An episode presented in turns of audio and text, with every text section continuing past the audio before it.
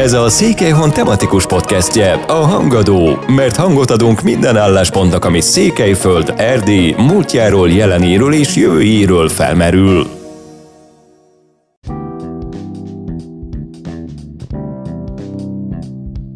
Ha látjuk a gyereken, hogy szenved az iskolai teljesítményében, a tanárokkal vagy a diáktársaival való kapcsolatában, azaz megtapasztaljuk, hogy nem tud megfelelni a mindennapi elvárásoknak, és emiatt őrlődik magában, akkor a diákok azon tág csoportjához tartozik, akik segítségre szorulnak. Fogalmazza meg dr. Plesek Zoltán Kolozsvári iskolapszichológus a lelki támaszról szoruló diákok fontosabb ismérveit. A kolozsvári szakemberrel folytatott beszélgetésünkben körbejárjuk az iskolai pszichológus és a gyógypedagógus által nyújtott segítség lehetőségeit, illetve arra is választ kapunk, hogy a szülőknek mikor érdemes pszichológushoz, illetve pszichiáterhez fordulnia a lelki gondokkal küzdő gyerekkel. Az elmúlt év online oktatása senkinek nem volt könnyű, sem tanárnak, sem diáknak. A koronavírus járvány okozta bezártság ugyanakkor hangsúlyosabban előhozta a gyerekek és a fiatalok kötődését, vagy éppen függőségét a számítógéphez és okostelefonhoz. Hogyan szerezheti vissza a gyerek valódi énjét és korábbi érdeklődési körét, illetve miben segíthet szülő és pedagógus a bajba jutott fiatalnak? A gyereklélektan számos kérdéséről beszélgettünk dr. Pesek Zoltán pszichológussal. Iskolapszichológusként mennyi a dolgod? Tehát a koronavírus járvány mennyiben befolyásolta a munkátokat? Hát a munka az lenne, csak ugye amikor lezárások vannak, akkor minden fejre áll. Ugye akkor a családokat nehezebb elérni, akkor a családok nehezebben követik a gyerekeiknek a helyzetét, úgyhogy igazából amikor feloldások vannak, amikor végre visszatérés van az iskolába, amikor hogyha részletenként, az, akkor, akkor látszik igazából, hogy felgyűlnek a problémák, hogy jelenkeznek a pedagógusok, szülők, gyerekek. Van, tehát van nyilvánvalóan több a munka, mint máskor, de mondom, hogy felgyűlik ilyen hullámokban a visszatérés, az iskolába való visszatérésekkor. A járvány időszakában, ugye tavaly márciustól, hogy zajlott az iskolapszichológusnak a tevékenysége? Tehát eh, online rendszerben beszélgettetek a diákokkal? Gyakorlatilag követtük az iskolának a forgatókönyveit, így nevezik most ezeket a modalitásokat. Tehát amilyen módban volt az iskola, ugyanazt a modalitást követtem én is. Tehát gyakorlatilag igen, online-ban próbáltam mindig a, vagy a szülőkkel beszélni, szülőkkel néha telefonon is. Tehát lehetne elvégben telefonon beszélni, de talán, talán legalább annyi legyen, hogy egy kép is hang, ahhoz, hogy valahogy, valahogy meg, meg legyen az a személyesebb kapcsolat, mint egy telefon. Hogy kerülnek hozzád a gyerekek? Tehát arról, a, arról az útról kellene kicsit beszélj, amelyik ugye elvezet oda, hogy egy ilyen problémás gyerek eljusson a pszichológushoz. Tehát általában kikeres meg tanár, diá, diák, szülő, hogy történik ez? A, szül, a, a szülők mindig a tanárokon keresztül, tehát van bennük van olyan, olyan egy ilyen visszakozás, hogy felvenni valakivel a kapcsolatot, akkor inkább a tanáron, az oszin keresztül, ez a leges leggyakoribb. Néha, néha tényleg a szülő aktiválja magát, és mondjuk úgy, hogy elkéri a telefonszámot a titkárságról, vagy valamilyen módon megkeres direktbe, de az esetek nagyon nagy többségében a, szülő, a szülők a tanárokon keresztül, sőt arra kérik a tanár, hogy először úgymond jelentse be a gyereket. Uh-huh. Ugye a, a közhiedelem szerint itt általában ilyen problémás gyerekekről van szó. Problémás gyerekeket ezt idézőjelbe teszem. Te hogyan látod pszichológusként, tehát hogy hogyan lehet körülírni ezt a csoportot, aki ilyen, ilyen szakember segítségére szorul? Igen, ez nagyon jó dolog, hogy, ide, hogy kezdjük elkerülni most már a problémás gyerek kifejezést, mert csak annyit jelenti, hogy valakinek kutyába van, mert a másnak baja van. És akkor ő, ő válik problémává, mert jelez valamilyen problém, valamilyen megoldandó helyzetet. Úgyhogy a, talán amikor a gyereken látjuk, hogy szenved, tehát bármilyen módon, tehát akár az iskolai teljesítményében, akár a interakciójában a tanárokkal, iskolával, társaival, vagy valamilyen módon látjuk, hogy hogy ez a gyerek már nem tudja megfelelni a, azoknak a mindennapi elvárásoknak, szociális, iskolai és, és mindenféle elvárásoknak, és ő örlődik magában kijárat nélkül, akkor, akkor ő ehhez a nagyon nagy, nagyon csoporthoz tartozik, amikor valakinek, egy külső valakinek rá külön segítséget kéne nyújtani ennek a gyereknek. Uh-huh. Na most a tanárok mennyiben tudnak ezekkel a gyerekekkel szót érteni? Tehát azért kérdezem, ugye, mert, mert igazából a tanárral találkozik először a gyerek, tehát ő érzékeli ezeket a problémákat. Nyilván, hogy a szülő is érzékeli, de lehet, hogy egy kicsit elfogult a gyerek irányába. A tanár viszont látja, hogy a gyerek, mit tudom én, türelmetlen, nem figyel, vagy más problémái vannak. Hát az első, hogy ugye mindig be, be kell terelni ebbe a világba, hogy itt nem problémás gyerekekről van szó, hanem az, hogy a gyerek valamivel szembesül, és neki segítségre van szüksége ahhoz, hogy tovább lépjen ezekből a helyzetekből, tehát mindig ez a, ez a kiindulási út, és aztán onnan tovább-tovább változik. Tehát vannak inkompatibilitások, vannak személyiségbeli inkompatibilitások. Ugye a tanár az nagyon aránylag kevés időt tölt egy szaktanár effektív a diákjával. Még az osztályfőnöknek is az, a tényleges idejük, amit a diákjaikkal töltenek, az, az meglehetősen kevés valójában. A, itten talán csak a tanítók vannak egy a, picit jobb helyzetben, mert ők óráról órára nap, napi rendszerességgel ezekkel a gyerekkel vannak, és átlátják átfogóan ezt a helyzetet. Gyakorlatilag mindig erről van szó, hogy, hogy részletezni egy picit, szétválasztani egy picit, valami megnézni, hogy körülbelül miről lehet szó, és adunk egy, egy kontextust, hogy így kezdődnek a beszélgetések, így kezdődnek a, akár a tanárral, akár magával a gyerekkel, akár a szülőkkel. Uh-huh. Mennyire tartott hatékonynak a, az iskola pszichológus munkáját? Tehát akár úgy is lehetne fogalmazni, hogyha úgy összesíted magadba azt a gyerek létszámot, akivel te az elmúlt egy évben, két évben, több éven keresztül tárgyaltál, próbáltál megoldást találni a gondjaikra, tehát hogy ezek mennyire voltak eredményesek, ezek a próbálkozások? Nem tudok statisztikát mondani, vagy statisztikai jellegű satszólást, amit tudom, egy 50%, 60%, 80% lenne. Ami történik valójában az az, amikor találkozik egy, mondjam úgy, hogy a két ember, és kialakul egyfajta bizalom. Tehát amikor a, a gyerek elhiszi, hogy neki segíteni akar valaki, és ő felfogja, hogy, hogy kérhet segítséget egy adott nehézségben, ugye már mindenki meg akarja őrizni az önállóságát, hogy nem adom át a kontrollt a problémáim megoldásában, nem is ismerem el, hogy problémáim vannak. De amikor a gyerek tényleg felfogja, hogy itt valaki azon akarja átsegíteni, amivel ő gyötrődik. És a részemről viszont, ugye amikor én is elfogadom, hogy ott egy megoldandó probléma van. Mert ne felejtsük el, hogy nem minden nem minden, nem minden uh, nehéz eset megoldandó. Tehát vannak, amikor gyerekek egyszerűen azt az utat választák, mit tudom én, piszkál a társait, ugye? Tehát és ő olyan személyiség, olyan struktúra, hogy, hogy ebben ő, ő erőt gyűjt ebben, hogy, hogy ő kötekszik, vagy hogy ő dominál másokat, amikor szabotálja a tanítási folyamatot. Tehát lehet, hogy igaza van, lehet, hogy annyira erőszakos vele a, szembe a, a tanítási rendszer, hogy neki valamilyen módon ki kell kerülni a, a, a rá, rá neheződő nyomást. Valamikor egyszerűen valamilyen túlélési stratégiával egyszer csak várja, hogy teljen már le az a 12 év, ami nekik végtelen soknak tűnik, és nem minden gyermeknek való a 12 éves oktatás.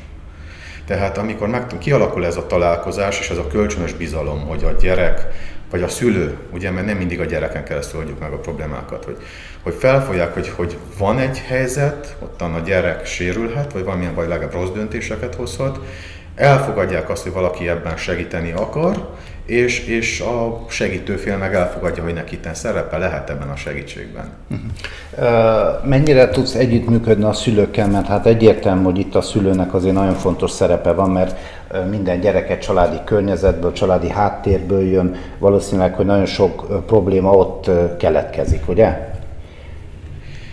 De ugyanez a helyzet, mint a gyerekekkel és mint a tanárokkal, hogy amikor megtaláljuk a közös értékrendszert, tehát amikor eldöntjük, hogy, vagy, vagy ki tudjuk jelenteni, hogy ugyanazon a vonalon akarunk haladni.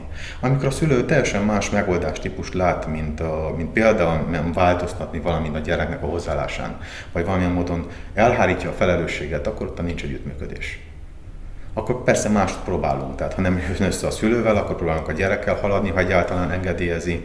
Amikor, mit tudom, ez sem működik, akkor a tanárokkal párhuzamba, hogy egy kicsit valahogy legalább, mit tudom, ne legyen túlfeszítve az a gyerek, hogyha már nem tud alkalmazkodni. Felmerül a kérdés sok szülőben, hogy pszichológushoz vagy pszichiáterhez forduljon a, az ilyen tünetek megjelenés esetén, tehát hogy ki tud ebben a szülőnek segíteni? Ugye többször is úgy mondtad, hogy iskolapszichológusnál Romániában nem dolgoznak iskolapszichológusok iskolákban, hanem nálunk a minisztérium kitalálta ezt a pszichopedagógiai tanácsadó szerepkört, valószínűleg, hogy átvegye a hatalmat vagy a, a, a, ezen a szerepkörön, hogy iskolához tartozó személyeként működjünk, és ne pszichológusként.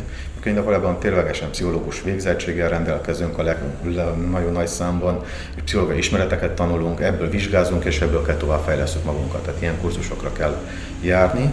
Uh, hát ez például, a, mikor egy tanár szülő beszélgetésében utólag be van vonva például mondjuk ilyen nevezük ezt iskolai tanácsadónak, akkor ott, ott, ott én, én már általában nagyon jól meg tudom mondani a szülőknek, hogy most érdemes tovább lépni, vagy hogy mir, milyen helyzetben mire számítsanak, hogy néhány fölösleges kört esetleg érdemes elkerülni. Viszont amikor arról van szó, hogy mostan tényleg pszichológusra gondolunk, a segítő pszichológusra vagy pszichiáterre, ott megint a szenvedés kérdése merül fel. Tehát amikor látom a gyerekemen, hogy valamibe gyöttödik és nem tud kilépni, akkor, akkor a gyerek megérdelni a segítséget. És itt két dologra szeretnék kitérni, nagyon-nagyon fontos dolgok. Nagyon szomorú, amikor a szülő otthonról a saját meggyőződéséből, a saját tapasztalataiból megpróbál eldönteni, hogy milyen segítség kell a gyerekének, és mit nem. Tehát akkor egy szülő otthonról azt mondja, hogy én nem veszem a gyerekemet pszichiáterhez. Az egy orvos a módszereik megkérdőjelezhetőek, vagy mit tudom én, néha ellenőrizhetőek, néha felülbírálhatóak, kérhető másik orvosi vélemény, néha egész egyszerűen segít, és tovább tudunk haladni. Nem erről van szó, csak arról van szó, hogy ottan segítő szándékú, felkészült emberek vannak. Tehát én szülőként vagy tanárként én nem mondhatom meg egy gyereknek, hogy most, vagy nem dönthetem el, hogy neki legyen pszichiáterhez hozzáférése, vagy ne legyen pszichiáterhez hozzáférése. Ugyanez a helyzet a pszichológiával is kapcsolatosan is, hogy, hogy amikor mi azt hiszük, hogy tudjuk, hogy milyen egy pszichológus, én nem tudom, milyen egy pszichológus, mert annyifélét látok, hogy én nem tudom, milyenek a pszichológusok. Ugye mindenki a saját szakmáján belül lebontja a saját sztereotípiáit, ugye?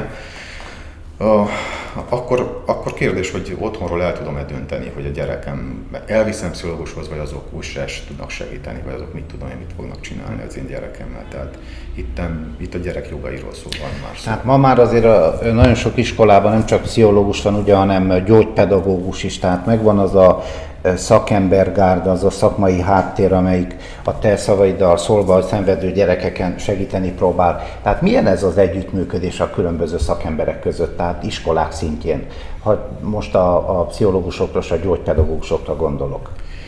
Hivatalosan ez egy együttműködő csapat, tehát kötelesség az együttműködés és a legtöbb esetben természetesen az együttműködés működik is. Másrészt ugye időkorlátból is, meg szerepköri leírásokból is mindenkinek nagyon pontosan le van írva, hogy mivel foglalkozhat, mivel nem. A gyógypedagógusok iskolában úgynevezett fejlesztő pedagógusként vannak alkalmazva. Azt jelenti, hogy részképesség zavaroknak a, a fejlesztésével, a gyereknek valamilyen forma felismerése, vagy valamilyen a figyelmi zavara, vagy valamilyen problémája felmerül, ami a teljes és komplex tanulási folyamatot befolyásolja és nehezíti, akkor a, a fejlesztő pedagógus arra áll rá, miután felmért a gyereket, hogy pontosan azt ott erősítsem meg, ahol gyenge pontai vannak a gyereknek. Az iskolai tanácsadóként dolgozó, mondjuk pszichológus, ugye, vagy a szakmájából pszichológus, de igazából iskolai tanácsadóként dolgozó személy, ő, ő van picit komplexebben, kicsit rendszerben próbáljuk értelmezni a dolgokat, interakcióban, szociális visszajelzésekben, picit a tanároknak is elbeszélgetve, a szülőkkel elbeszélgetve, tehát egy picit ilyen rendszerelméletünkben uh-huh. dolgozunk. És mennyire tartott hatékonynak ezt a rendszert? Tehát ugye neked most már sok éves tapasztalatod van Kolozsvár viszonylatában, tehát ez, ez olajozottan működik ez a rendszer? Ez az iskolai tanácsadási igen, rendszer? Igen. Alapvetően ennek be, van egy bejáratott vonala, tehát uh-huh. ahogy hogy, uh, mikkel kell foglalkozni. Uh, igen, alapvetően, de lehet, hogy hatékonynak lehet nevezni. Folyamatosak a változtatások, folyamatosan felügyelve vagyunk, vezetve vagyunk, segítve vagyunk. Gyakorlatilag én azt mondanám, hogy alapvetően egy, egy működőképes rendszer. Értem. Térjünk rá egy kicsit egy másik kényes témára, a függőségek témára. Ugye világszerte egyre több szakember kongatja a vészharangot, hogy a fiatalok, a gyerekek körében a számítógép függőség meg a telefonfüggőség egyre ijesztőbb méreteket tölt. Erről most már statisztikák és tanulmányok megjelennek. Te hogyan látod, hogy mennyire kezelhető ez a jelenség, mennyire elészhető meg, tehát hogy együtt kell élni ezzel a jelenséggel, vagy, vagy akár vannak módszerek is, amivel elejét vehetjük? ha, ha kezdetnek mondjuk félretesszük a nagyon kemény eseteket, tehát amikor a gyerek már nagyon-nagyon betegesen elmerül abba a mhm. világba, de önmagában nem csak számukra jelent problémát mondjuk az a túlzott online jelenlét, úgy általában a társadalomnak már egy komoly probléma ez a túlzott online jelenlét, vagy a számítógép. A való világ, akkor a, nagyon fontos, hogy ezt értelmezni és kezelni tudjuk egy kicsit a társadalmi kontextust, amiben ez megfogalmazódik. Ugye? Most még másfél éve mondjuk a fő, fő hullám ez volt, amit te is mondtál, hogy kicsit kiszedni a gyerekeket a számítógép előtt, odafigyelni, hogy mennyit ül, odafigyelni arra, hogy milyen tartalmakkal szembesül, felnőtteknek készült durva számítógépjátékokon játszottak a gyerekek, a szülő néha nem is tud róla. Ugye egy dolog, amikor a boltban megjelenik egy számítógépjáték, és akkor az kötelező módon a cetlin hátul ellátják millió egy szimbólummal, hogy agresszivitás, szexuális tartalom, mit tudom én, drogfogyasztásra való felhívás, stb. stb. stb. jelenik a számítógépen. És egy dolog, amikor online letöltő a gyerek, és az magának kikrikelkedő, hogy minden tudomásul vett, és igazából ezek a szűrők a, a, ezek a törvényes szűrők, szűrők mind lehullanak és kikerülhetővé válnak. És a, ugye, tehát ez volt az első a hivatalos a szempont, hogy vigyázzunk a gyerekekre, hogy mivel szembesülnek, miközben jött ez a az online világ, ugye ez az lezárás, és mindent automatikusan letöröltek, azáltal ugye, hogy, hogy oda van kergetve a gyerek, és oda van kötve a számítógéphez. És a gyerekek ezt érzékelik, hogy ezt, ezt a társadalmi törést, hogy mostanáig nem hagytatok számítógép előtt most meg folyton számítógép elé kergettek. Ugye, vagy hogy mit, vagy, tehát hol, hol most a különbség, akkor most hol vannak a határok, ezeket nem tárgyaltuk le. Ugye, tehát uh-huh. ezeket senki nem, vagy pontosabban nagyon nehéz követni. A szülőknek ez az időszak ugyanolyan megterhelő volt. Tehát még, még kevesebb idő maradt úgy általában a családokban a gyerekekre való figyelni elésre, mert a saját felnőtt szakmai életben is krízisek vannak, a gyerek iskolai képzésében is krízisek vannak. Uh-huh. És ó, ellenmondásosak ezek a jelenségek. Nem, ne, nem is beszéljünk arról, hogy valamilyen módon ez a virtuális világ, ez a jövő.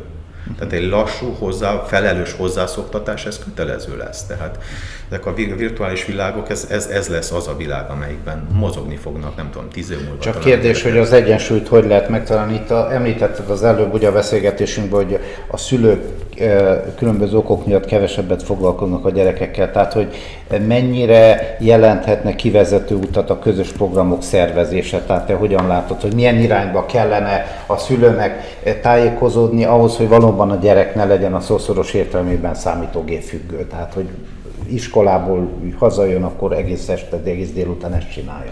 A kilépés az, amit te mondasz, tehát a közös programok szervezése, akár családban közös programok, akár korosztály, megfelelő mm. korosztály és megfelelő korosztály csoportokkal való közös programok.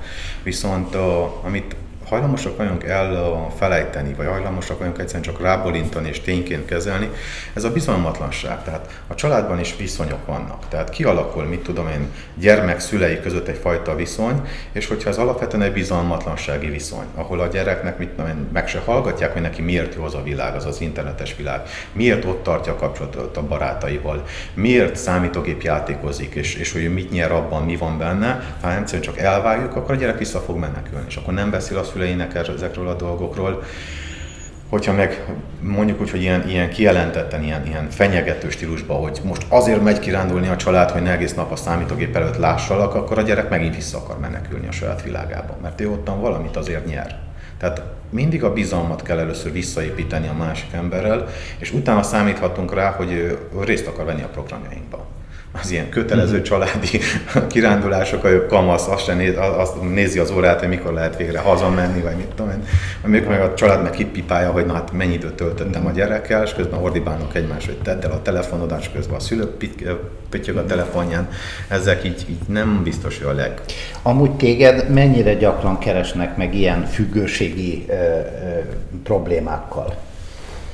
Egy bizonyos rendszerességgel ez felbukkan, tehát ez egy Igen. tényleg a sűrű eset. Tehát, de mondom, hogy abban áll, hogy, hogy, hogy demonizálják, meg ilyen fekete-fehér módon próbáljuk látni a világot, uh-huh. hogy, hogy én mindent megtettem, hogy a gyerekem ne ott üljön, most mit csinálok vele, uh-huh. most vegyem el a laptopját, most tehát ilyen, ilyen, az ilyen, ilyen agresszivitás és dominancián alapuló uh, próbálkozások uh-huh. után jön a szülő, hogy már nincs mit csináljon. Miközben uh-huh. önmagában a bizalmatlanságon és az agresszión alakul nagyon gyakran, gyakran ez uh-huh. a próbálkozás, hogy kirángatni a gyereket a számítógép elől. mennyire trendi manapság pszichológushoz járni? Ugye ezt azért kérdezem, mert így laikusként látok statisztikákat, hogy egyre nehezebb ugye a pszichológiai szakokra bekerülni. Magyarországon, Nyugat-Európában most láttam egy ilyen kimutatást, hogy tavaly talán a legnagyobb ponthatár éppen a pszichológia szakra kellett Magyarországon. Tehát ez azt jelenti, hogy óriás az igény pszichológusokra, gondolom, hogy ezzel magyarázható ez. Nem, nem kötném össze a két jelenséget. Tehát a trendiséget a pszichológushoz járással és a pszichológia képzés az két teljesen különböző, különálló jelenség teljes mértékben. Miért? Mert gyakorlatilag a pszichológia képzés, hogyha a második részre válaszolhatok először, ott arról van szó, hogy, hogy milyen, milyen az oktatási rendszer abban az, osztály, abban az országban. Románia például megnyitotta ezt a, az állami egyetemeknek is a, mondjam úgy, hogy a fizetéses uh-huh. diákhelyek lehetőségét, ami alapvetően egy esély kiegyenlítésnek tűnt, Például elsősorban anyagi szempontokból, tehát hogy, hogy, hogy anyagi forrásokat tudjanak bevonzani maguknak az egyetemek. Olyan, olyan vadkapitalizmus alakult ki az egyetemek között, hogy gyakorlatilag egy fakultás nem engedheti meg magának, hogy csökkentse a gyereklétszámot, csak azért, hogy elutasít olyan gyerekeket, akik, vagy fiatalokat, akik kifizetnék azt a, azt a képzést mert, mert anyagi szempontból elmaradnak, versenyképtelenné válnak, akár egyetemen belül a többi fakultással szemben, tehát nem tudnak laboratóriumokat felépíteni, nem tudnak olyan tanárokat fizetni, és így mhm. tovább. Tehát ottan egy vad kapitalista rendszer alakult ki, ez nálunk van. Mhm. Magyarországon például a piacorientált, tehát vállalják azt, hogy, hogy a piac igényeket követve engedélyeztik a bizonyos helyek számát. Nem tudom, hogy melyik jobb, melyik rosszabb. Ugye az sem egy rossz dolog, hogyha mondjuk, hogy mondjuk úgy, hogy a karriere közepén, vagy, vagy életerős valaki úgy, gond, úgy, úgy gondolja, hogy megenged magának egy pszichológia egyetemet, és ezzel a szaktudását egy olyan területtel egészíti ki, amiben az emberi kapcsolatait maximális, vagy, vagy nagyon jól fejleszteni tudja. Tehát nagyon sok pedagógus elvégezte az elmúlt időszakokban pszichológia egyetemet, nem azért, mert pszichológusokként akartak dolgozni, uh-huh. hanem kiegészítik a képzésüket egy pedagógiai képzést, egy pszichológiai képzéssel, uh-huh. és ezek az emberek ténylegesen másképp látják a saját uh-huh. szakmájukat aztán. Tehát mondom, a jó és a rossz azt nem tudnám mondani, viszont uh, teljesen más a helyzet Magyarországon a pszichológiai ellátásban, ugye, és nálunk. Tehát nálunk, ahogy lehetne azt mondani, hogy talán Dunát lehetne rekeszteni, bár nekünk nincs a Duna közel. Kolozsváron. Tehát, hogy anya pszichológiát végzett igen, szakember. Igen, miközben ezeket nem, tehát annyira nem lehet pontosan átlátni. Vannak, uh-huh. akik mondom második ki a uh-huh. képzésként, kiegészítőként, igen. vannak. Talán azt is érdemes elmondani akkor, hogy uh, milyen út vezet ahhoz, hogy valakiből ö, olyan pszichológus legyen, aki akár kabinetet működtethet, akár egy iskolában dolgozhat, tehát aki effektív ö, pszichológiai szaktanácsot adhat? Itt megint nagyon nagyok a törések. Itt van egy, van egy, van, van egy szakadás, tehát a pszichológus és a pszichoterapeuta között. Mm. És amikor mondjuk ugye a köztudatban által a pszichoterapeuta rátevedik a pszichológusra. A pszichoterapeuta egy, egy teljesen más szakma, tehát valamilyen módon egy, pszichopatológiában, tehát a lélek betegségeinek a képzésében jártas, vagy alap, az alap, legalább alapszinten jártas szakembert, mondjuk szociális munkás, gyógypedagógus, pszichológus, orvos, akár neurológus, akár pszichiáter, akár manapság, akár teológusok is tovább képezik magukat egy teljesen független szakmában. Most a, az, a, az, a, az a domináns világ viszonylatban, hogy főleg a pszichológusok végzik ezt a, ezt a pszichoterápiás továbbképzést. Amit mondom, egy külön szakma.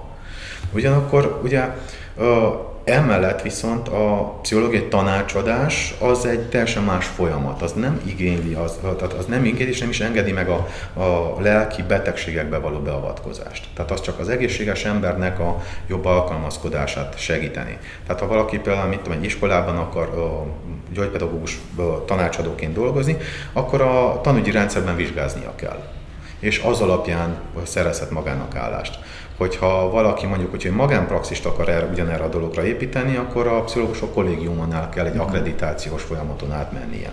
Hogyha a pszichoterápiában akar akkreditáltatni magát, akkor egy több éves egyetemi továbbképzést kell végigcsinálni, szupervíziós folyamatokkal utána, tehát egy ilyen valahol a 5 és a 10 év közötti továbbképzés egyetem után. Tehát nagyon-nagyon nagy a szakadás ezek a vonalak között.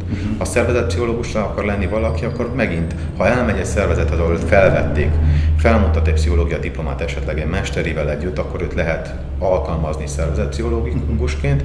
Ha ő valamilyen módon a a saját uh, szakára akar dolgozni, vagy függetlenként akar dolgozni, akkor megint a pszichológusok kollégiumán keresztül akreditáltatnia kell magát. Tehát akkorák a aszimetriák a szakmában. Uh-huh hogy, hogy gyakorlatilag nincs ilyen, hogy pszichológus. Pontosabban van, de valójában a, a, a gyakorlat, és a, a, a gyakorlatban, tehát nem nem, két ember jóformán nem is igazán vannak beszélő viszonyban, mondjuk a szervezetpszichológiában gondolkodó ember, mondjuk egy pszichoterápiában gondolkodó emberrel. Kanyarodjunk egy kicsit vissza ugye az iskolai oktatáshoz. Tehát egyre több szülő meg diák is panaszkodik arra, hogy ez a román oktatási rendszer túlterhel. Tehát vannak reáltantárgyak, például matematika, fizika, ahol, ahol liceumi osztályokban olyan szinten tanítják, mint teszem azt Nyugat-Európában bizonyos, bizonyos egyetemeken, tehát hogy mennyire, mennyire vezethet ez a, a romániai tanügyi rendszer oda, hogy frusztráltak lesznek a gyerekek, tehát sokan nem tudnak felzárkozni, mondhatnám azt is, hogy egy gyengébb képességű gyereknek egyre nehezebb érettségizni, tehát hogy hogyan látod, hogyan látod az ebben rejlő veszélyeket? Ezek a veszélyek valósak, de nem, itt nem, nem, nem a gyenge a kép, vagy gyengébb képességű a gyerekekben látom a veszélyt, hanem én talán jobb veszélyeztetednek látom a nagyon jó képességűeket, akik egy teljesen abszurd rendszer komolyan vesznek, és azt hiszik, hogy teljesíthető. Ugye még fiatalok nem igazán érzékelik a saját korlátaikat, és uh, úgy tényleg elhiszik, hogy 12-ben egyszerre tudnak neki futni, futni érettséginek, egyetemi felvételinek, sofőrsulinak, mert azt nem kéne kihagyni, ugye? Egy 11, 18 éves száz a legfontosabb talán, és mit tudom én, egy Cambridge vizsgának, vagy nem tudom, milyen magasfokú a, a nyelvvizsgának, amire a kapacitása megvan ugyan a gyereknek, de azért a 24 óra talán még neki is 24 óra. Tehát én inkább, igazából mondom, azok, azokat féltem, akik nagyon komolyan veszik ezt a rendszert. Ez az összehasonlítás, amit említettél a nyugati, a nyugati egyetemekkel, talán annyiban sántít, hogy uh, vannak olyan dolgok, amiket uh, mi egyetemen tanulunk, és Nyugat-Európában meg mit tudom, a, a, az általános iskolában. Uh-huh. Tehát ez, ez, tehát ez nem mutat ki valami konkrétat. Uh, másrészt viszont ténylegesen a tananyag szempontjából annyira leterhelt a mi rendszerünk, hogy valójában a tanárok rém frusztráltak. Tehát valójában a tanuláshoz idő kell. Ez a, ez a leg, legalapvetőbb dolog. Tehát nem elég megtanulni egy új tananyagot, azt, azt rögzíteni kell, azt feldolgozni, saját tudásá kell alakítani, és ki kell alakítani belőle a kompetenciákat. Tehát nem elég az ABC-t ismerni, kell tudja olvasni és írni vagy mondjuk a kicsiknél, de a későbbiekben mit tudom én a Pitagorasz tétel matematikában nem elég, tehát tudjad, hogy háromszögek esetében van valami ilyesmi, hanem fel kell ismerned azt a kontextust, rá kell jöjjél, hogy te, uh-huh. neked erre működőképes tudásod van, és aztán le kell tudjad vezetni azt a, azt a ahogy megtalál, megkap magadnak uh-huh. azokat az adatokat, amikhez szükséged van, hogyha házat építesz például, vagy kerítést akarsz építeni, vagy valami konkrét dologhoz uh-huh. fel is akarod használni. És ez az, ami elcsúszik. Tehát, hogy gyakorlatilag az idő eltolódások miatt az óriási tananyag miatt egyrészt az oktatás egy ilyen felgyorsult, neurotikus, őrült, őrült folyamat, és természetesen a gyerekek is ezt, ezt, a, ezt érzékelik, ezt a szorongást, ami a, a rendszer részéről, ezt a, ezt a kényszerítő hatást, hogy már pedig fiam, végig kell csinálják a tananyagot, mert hogy kezdjük el a következő tananyagot. Tehát, uh-huh. De ennek van egy nagyon egyszerű oka, hogy akármennyit mondják a román oktatásról, hogy mennyire fejlesztik, valójában a fejlesztésre nagyon kevés pénzt adnak. Tehát úgy adják ki, tehát úgy, úgy jönnek, jönnek elő az újabb és újabb tankönyvek, hogy bizonyos esetekben semmit nem változott, csak nagyon strukturálisan ahhoz képest, hogy mi volt 10 évvel, 15 évvel ezelőtt. Máskor viszont, pont egy kollégámmal beszélgettem, mondja, hogy fantasztikus ötleteket tesznek be, lehetőségeket, de viszont ahhoz technikai rendszer kell. Tehát, hogy te robotikai programokat vezess be informatika osztályba, ahhoz neked időre van szükséged. Tehát a, a programot végig kell csinálni. Neked mondjuk, hogy nem elég, hogy van pályázatból szerzel három robotot, és nem van 30 létszámú osztályot, hanem ott két gyerekenként kéne egy, egy, egy robot. És hogyha két párhuzamos osztályod van, akkor a robotból a másiknak is kell, mert másképp, ha nem, akkor tudod, ilyen, ilyen hülye gyerekjátékot játszanak, hogy az egyik osztály felépíti, a másik lebontja, az egyik felépíti, a másik lebontja. Hogy lehet végigvinni egy projektet? Nem lehet. És akkor a nagyon szép ötletek gyakran továbbra is mondjam úgy, hogy anyagiakon Elsősorban anyagiakon, technikán és elsősorban az időkorlátozottságon fullad ki. Hogyan látod az elmúlt egy esztendőnek az online oktatását? Tehát mennyire hatékony, fejleszthető, tanul, tanulható ez, jobbá tehető, tehát hogy, hogy milyen, milyen, mi a véleményed ezzel kapcsolatban? Mi most kicsit ilyen erőszakos módon voltunk bele csöppentve ebbe az online oktatásban, mhm. miközben hogy kézzel addig tagadtuk ennek a szükségességét. Tehát ez egy felkészítést igényelt volna. Természetesen fejleszthető.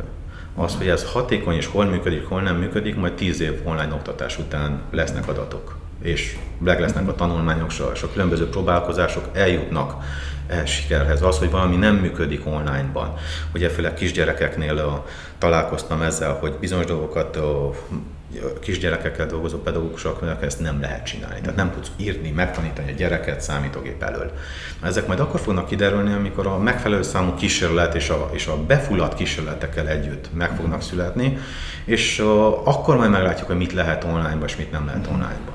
Nekem van egy barátom az Egyesült Államokban, négy lánya van, és a négy lány közül, ha nem tudom, kettő legalább soha nem járt hagyományos iskolába, olyan vidéken élnek, ahol, ahol nem, nem volt elérhető. Na az az online iskola, amit ők csinálnak, az egy ilyen 15-20 éves folyamatos fejlesztés, tehát projekt. Tehát magánvállalkozás, magániskoláként fejlesztett projektek. Nem tehetőek össze azzal, amit nálunk történik, hogy akkor most mindenki holnaptól bekapcsol a laptopját. 10 percet egyeztet a kollégákkal, hogy milyen gombot nyomjak meg ahhoz, hogy, és oké, okay, belejöttünk, rengeteg munka volt. Tehát nem, én a kollégákon láttam, én nem, én az, az nagyon-nagyon nagy felületességnek és igazságtalanságnak tartom, amikor azt mondja valaki a tanár kollégáimról, hogy a, ez az online iskolát, ez semmi. Nem, értem, rengeteg munka volt. Volt, aki belefulladt, volt, a, vagy nem kapta meg a támogatást, volt, aki hamarabb feladta, de, a, de hogy munka nem volt, és hogy nem oldottak meg. Tehát ez egy, ez egy nagyon kemény év volt mindenki számára, gyereknek, felnőttnek, mindenki benne volt. De mondom, ez még nem, mi belecsöppentünk. Tehát nem tudjuk, hogy hol vannak a határai, nem hmm. tudjuk azt, hogy a, még nincsenek meg a megoldások szó szerint. A, a pedagógiai oldalára értem. Mert technikailag hmm. oké, okay, azok, azokat fejleszti mindenki, tehát ez egy hatalmas piac lett. És jó is így. De... Zárjuk a beszélgetésünket egy nagyon fontos kérdéssel, tehát mi szükséges a lelki egészség megőrzésére? Igazából mi erről beszélgettünk az elmúlt hosszú percekben, de hogyan tudnád ennek a lényegét összefoglalni például a gyerekek szempontjából? Tehát mire figyelnek a tanárok, mire figyelnek a szülők, hogy ezek a gondok, amiről beszélgettünk, ezek elkerülhetők legyenek, vagy könnyebben orvosolhatók legyenek? Ugye ezt szét kell választani, ugye hát mondtam, hogy ha felnőtt gyerekre figyel, akkor vegye észre, hogy hol van elakadva a gyerek. Mm-hmm. És amit, amit kezdve már szenved a gyerek, amikor feladja a dolgokat. De tehát, hogy melyik az a pillanat, amikor most már segítségre van szüksége. Ha felnőtt gyerek viszonylatban beszélünk, ha meg az egyénről és önmagára tekintő egyénről beszélünk, akkor tudomásul kell vegyünk, hogy a, az emberi létnek több dimenziója van. És a, az érdekes módon a, hatékony ember hajlamos elmenni valamelyik területre, ahol ő mit tudom, nagyon jól teljesít, és a többit elhanyagolni, viszont az egészséges és boldog ember, a boldogság az egészségnek az egyik a velejárója is vagy feltétele, az egészség feltétele a boldogságnak is. Ott arról van szó, hogy, hogy a létünknek van legalább négy különböző területe, és mindegyiken jelen kell legyünk, egy, egyfajta egyensúlyban. Tehát a, egyrészt ott vannak a társas kapcsolataink, ugye van a, azok a szűk társas kapcsolatok, érzelmi kapcsolatban vagyok az emberekkel, mint tudom, a szüleimmel, barátaimmal, néha egy, egy szomszéddal, jó barátokkal, stb., akik ténylegesen úgymond hozzánk tartoznak a világunkhoz, ott teljesíteni kell, ott jelen kell lenni, ott ezek az emberekre oda kell figyelni, Uh, ugyanakkor ott a nagy társadalom, tehát ki kell menjek a nagyvilágba, ahol igazából nem kötődöm a többiekhez. Tehát azok kvázi semleges emberek, de akkor is hatékony kell legyek, meg kell feleljek, azok a kapcsolatokra is meg kell legyenek. Onni jönnek az új barátok, régiek kikopnak, eltávolodnak, tehát egy folyamatos átfolyás van a két világ között, és ebben a szociális világban teljesíteni kell. A másik terület az a szó szerint a munka, tehát valamilyen módon értéket hozzak létre, még akkor is, ha milliárdos vagyok, annyi pénzem van, hogy mit, nem a pénz miatt dolgozok, de az, hogy hatással vagyok a világomra, létrehozok valamit, értéket generálok, valakiért valamit csinálok, valamit fejlesztek, az az, az, az emberi létnek az egyik alapvető, mondjam hogy teljesítménye. Ott van egy másik, a, amit spiritualitásnak neveztek valahogy, de nem, nem csak a vallásos spiritualitásra értjük, hanem minden, ami az egyén és a teljes, teljes világ kapcsolatára vonatkozik. Tehát, hogy van egy helyem a világban, hogy tudom emberként ki vagyok, ez azért bonyolult, mert rengeteg kozmológiánk van. Tehát vannak a mondjuk, hogy legkönnyebben megérthetőek ugye a vallásos kozmológiák. De van egy fizikai kozmológia is, ugye? Tehát a fizikai létemet hozzáviszonyítom egy fizikai űrhöz, ugye? Hogy, hogy mit jelent az, amikor én mit nem leszek, meghalok, vagy mit jelent az, hogy vagyok. Tehát ezek a, ezek a kozmológiák egymással párhuzamba kell helyet biztosítsanak nekem. És van az utolsó terület, amikor egyszerűen képes kell legyek élvezni a létemet. Tehát ez a puszta lét öröme kéne legyen, amikor függetlenül, hogy mikkel kell szembesüljek, milyen, milyen helyzetekbe kell helytálljak, alapvetően időről időre legalább jól kell érezzem attól, hogy én létezek. És a patológiás tapasztalat nagyon izgalmas, hogy az ember általában nem elhanyagolja ezek közül valamit, vagy nem úgy látszik, hanem úgy látszik, mintha nagyon jól testen valamit másikban. Mivel az energiánk véges, az azt jelenti, hogy azért megyek el egy adott területre, mert elhanyagoltam a másikat. És ilyen, ilyen fordított logikával lehet eljutni odáig, hogy kezd az egyensúly megszűnni az életünkben.